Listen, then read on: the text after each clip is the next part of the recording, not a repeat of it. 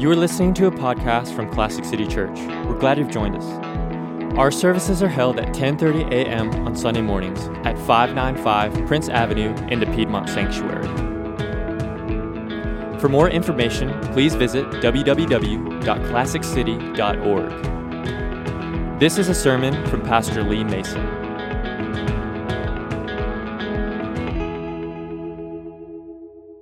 Have a Bible with you, turn to Matthew chapter 21.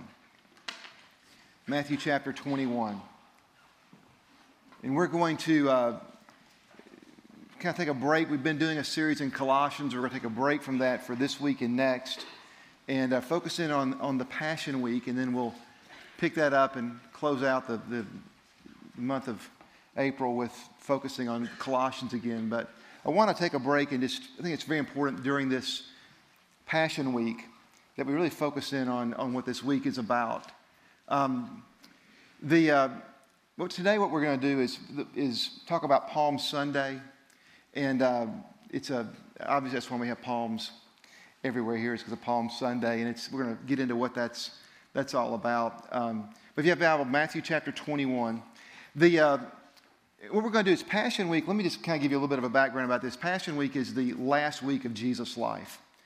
And if you read the Gospels, you'll find out that the Gospel authors, all four of them, really spend a very inordinate amount of their material on this last week in Jesus' life. In fact, the Gospel of John is 21 chapters long, and the story we're going to read about, which is the beginning of Jesus' last week, occurs in chapter 11. And in all the others, Matthew, Mark, and Luke, it, op- it occupies at least a third to 40% of the book. So, for some reason, the gospel writers felt this last week in Jesus' life was, was very important for you and I to know and understand and, and contextualize his life, particularly uh, in, in, in the light of this final week of his life. And it begins with Passion Week. And if you turn to Matthew chapter 21, we are going to uh, read about the very beginning of this week in Matthew chapter 21.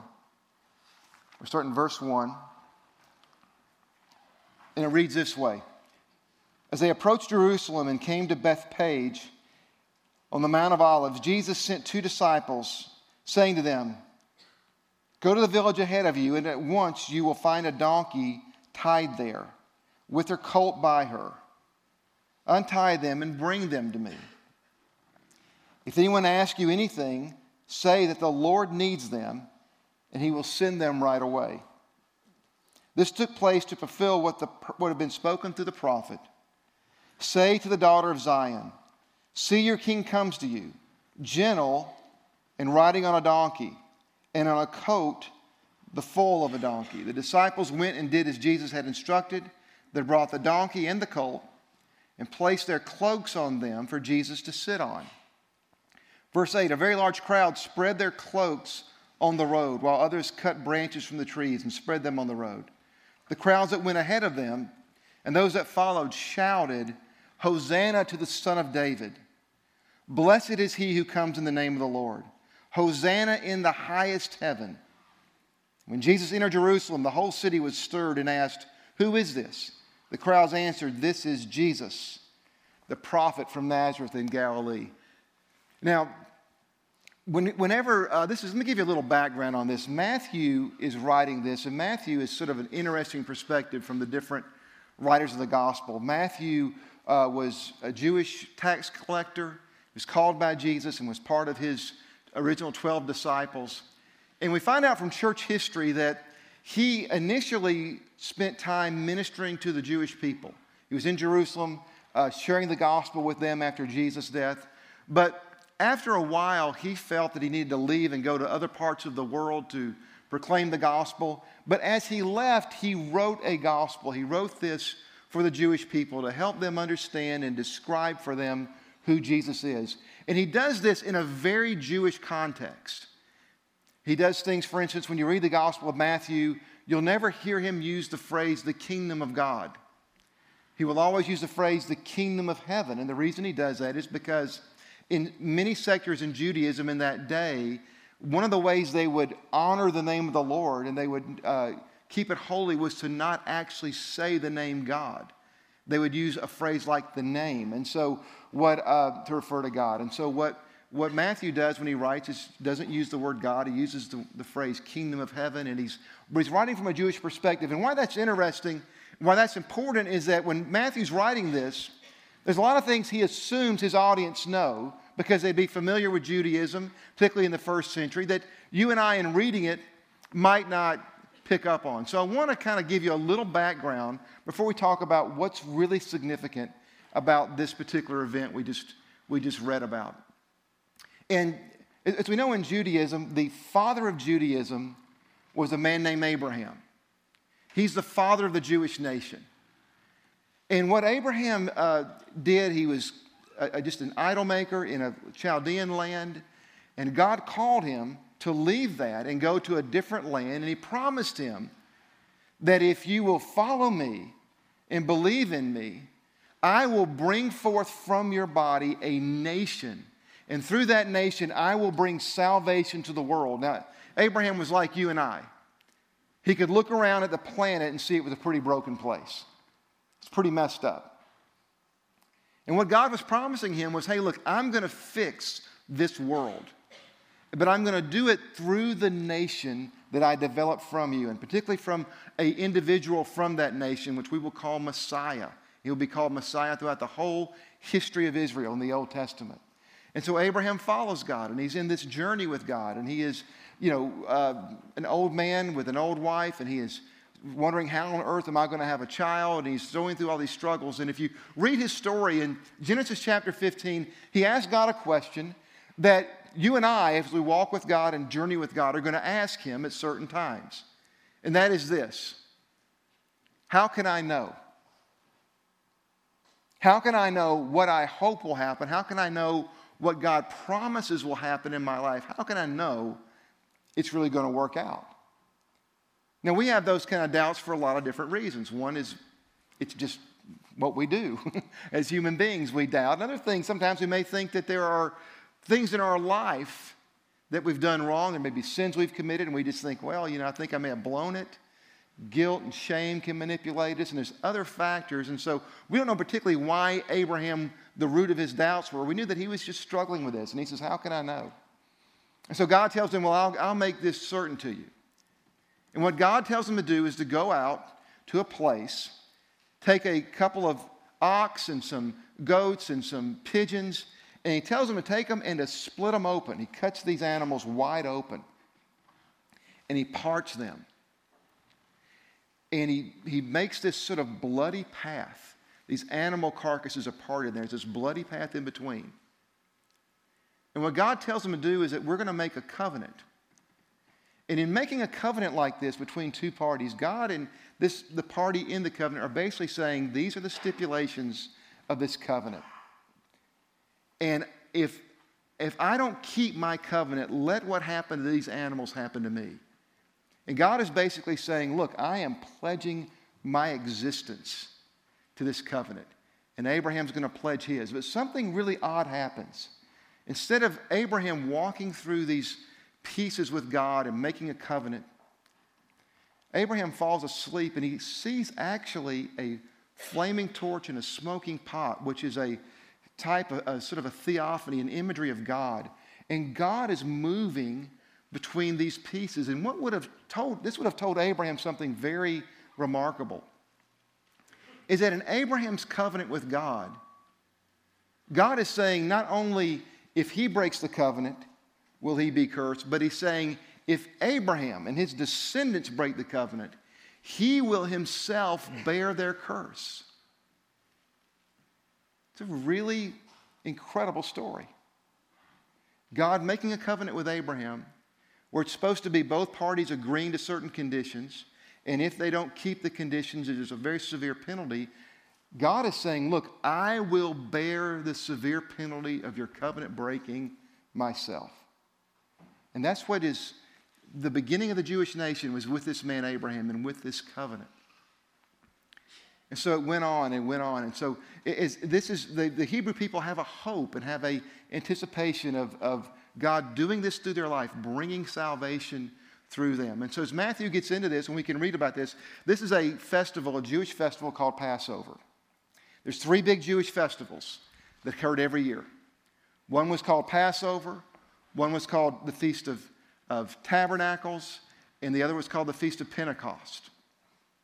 And Passover commemorated the Exodus when God came to set Israel free from its oppressors, when God brought freedom to them. And, and this is the big hope of these people. It's the hope of freedom. And really, it's the hope of you and I individually that we can be free. And not just in a societal sense, free from a evil oppressor like they were. We don't necessarily have that problem in our country, but free from oppression personally, free from sin, free from debilitating habits, free from guilt, free from shame, free from whatever is encumbering us in our life. And I want to ask you this question as we go forward What is it in your life you would love to be free from? What experience in your past? What source of bitterness? What source of fear? What source of shame or guilt would you love to be free from? Because the Exodus story and the Passover is a story, it's a celebration of God's ability to liberate and set humanity free. And so this is at the Passover event. And the Passover event happened about spring of every year, and it was a really big deal. It went on for a, for a week. And if we read about what Jesus was doing, Jesus was actually before this in Jericho. It's about 17 miles from Jerusalem and he travels from Jericho when he's traveling up the, the, the actually Jericho's 3,000 miles, 3,000 feet, excuse me, lower than, than Israel. So there's kind of an ascent, a 17 mile ascension up 3,000 feet. And he's traveling through this place. And as he, he comes around, and it's really interesting that usually at Passover, Israel had about, Jerusalem had about 50,000 people that lived in its city at that time. But at Passover, they would swell and they would have maybe 150,000 more people there, up to 200,000 people. And it's pretty understood that this particular Passover, because of the impact Jesus was having in Galilee, the region he came from, that there were now just thousands and thousands more than ever coming to this Passover. And as they're coming in, there's these Galilean Jews that are coming into Judea. And back in those days, there was kind of a, an odd sort of relationship between the Judean Jews and the Galilean Jews. Judean Jews were from Jerusalem. They were more cosmopolitan, they were more educated. Um, and the Galileans were more their country cousins, more uh, rural, not quite as educated. But they also were a little wealthier. It was kind of an interesting dynamic. So it, it would be kind of like Texas goes to Boston you know, and the relationships, but you know, the, the, you can imagine the, the, the sort of academic, high minded Bostonians and these loud, wealthier Texans coming in. And you can just imagine sort of the, that's kind of what it's like. So these Galileans are ushering Jesus in. And there are tens of thousands more than ever have come into a Passover. And as they're coming in, they're coming down the Temple Mount, they're going into this extraordinary temple, and they are, they're doing something. They're taking their coats and they're laying them down. And they're making this sort of thick carpet for Jesus to come in. And he's, Jesus the Messiah is coming into Jerusalem riding on a donkey. And people are taking these palm leaves and they're waving them. That would be kind of odd and kind of weird. But see, the reason the palm leaves are so significant is this was part of the Feast of Tabernacles. And whenever they, they would, during the Feast of Tabernacle, the Jewish people would take these palm leaves and they'd wave them because they were saying, Bring Messiah. Bring Messiah. There was a way of praying to God. We want our Messiah to come. And so for them to, during Passover, to be waving these palm leaves that are kind of reserved for the, the, the Feast of Tabernacles would be a very odd thing. It'd be like you and I on the 4th of July going to the park and seeing the fireworks, and then someone starts singing Christmas carols. Now, we all love Christmas carols, don't we? But, but on the 4th of July, you kind of go, well, this is a little odd, and this is what they're doing. And so Jesus is coming in, and they're, they're proclaiming this, and this is, this is going on, and there's this incredible thing. And so the Judean Christians are saying, Who is this? Who is this guy? Now, there's something very significant about what, what they're watching here. And there's a prophecy in Zechariah chapter 9, and this is why uh, Jesus is doing this. And if you look at this in Zechariah chapter 9, look at verse 9 with me. Zechariah 9, verse 9. This is a prophecy from Zechariah that happened in 500 BC.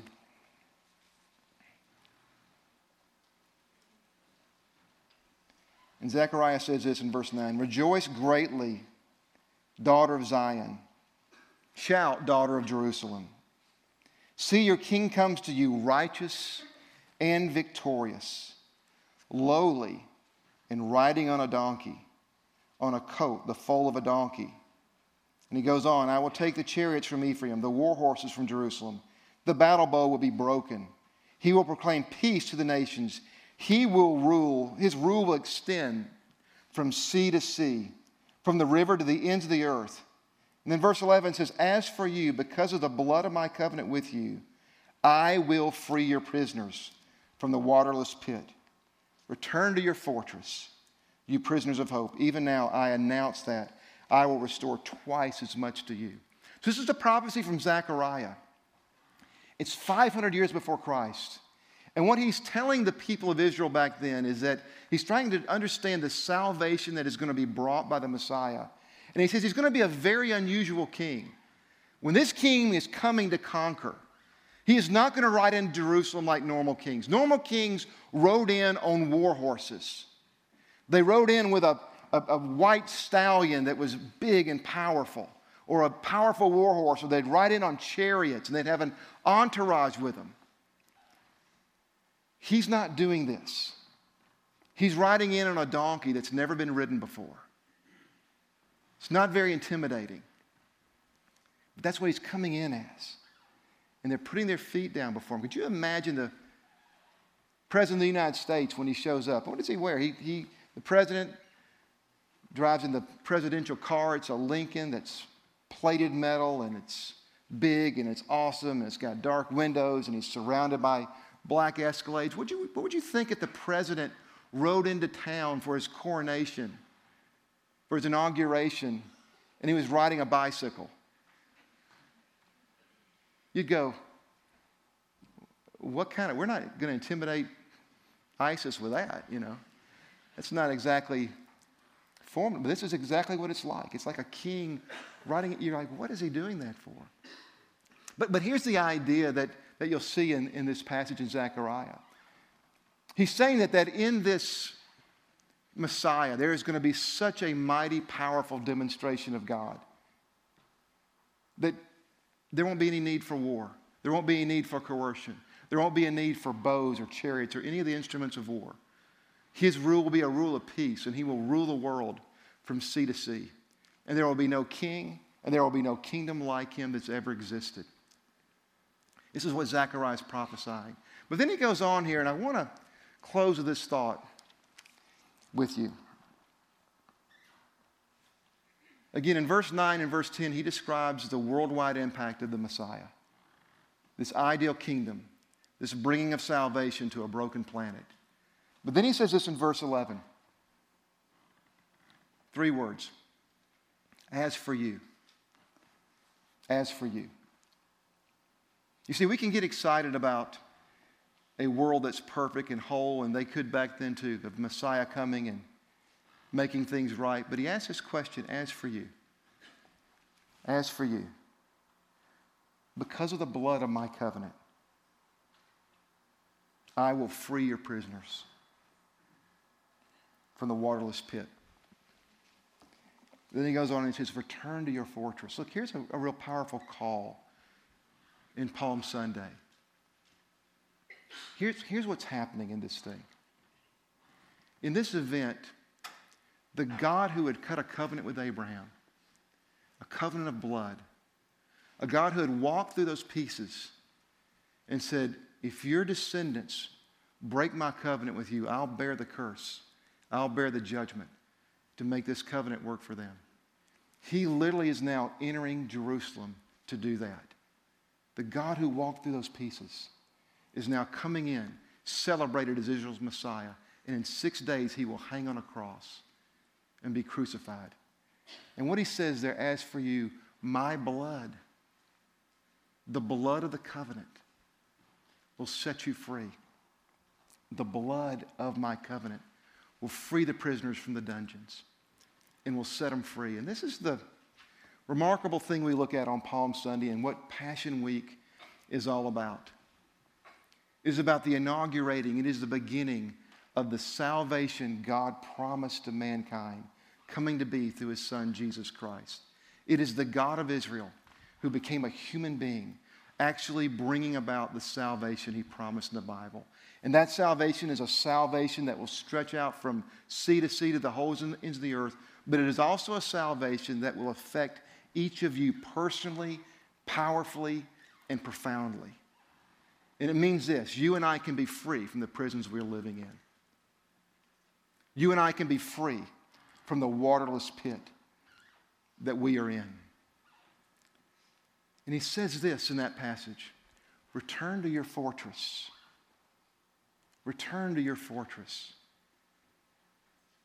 And Palm Sunday, as we prepare for this Holy Week and this Passion Week, what it really is, is a call to you and I to return to our fortress.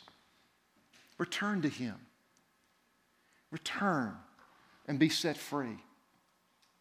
Return to Him and experience the power of His blood. Return to Him and get reconnected with a God who literally walked through a blood, bloody path and who literally hung on a cross and spilled His blood out, who bore our sins and bore our curse and bore our shame so you and I could really live lives that are free. Free.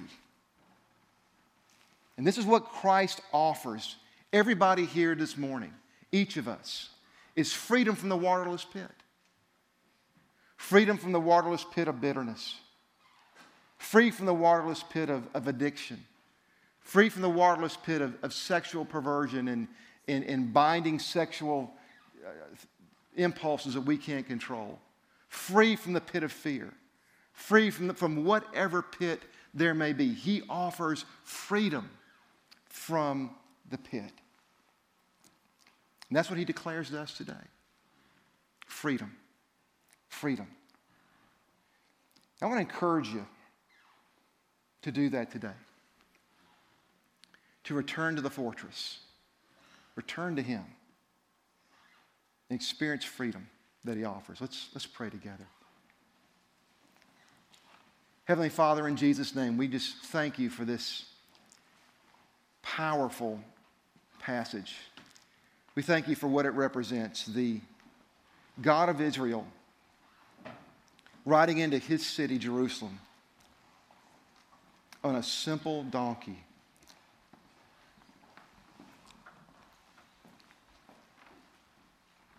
And in that, proclaiming a, the beginning of a new kingdom, a kingdom of peace a kingdom of harmony, a kingdom that is the consequence of human beings being united with God and set free from sin, and set free from shame, and set free from guilt. Lord, I just pray for those that are here that are away from you. And I pray that they would hear your voice call them to return to the fortress. Return to your fortress and be free.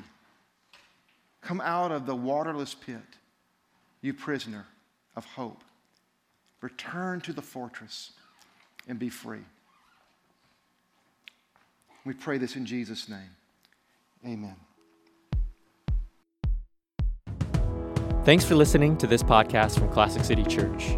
We hope that together we can honor the greatness of Jesus by growing spiritually, living authentically, and participating in his purposes. For more information or more sermons from Classic City Church, please visit www.classiccity.org.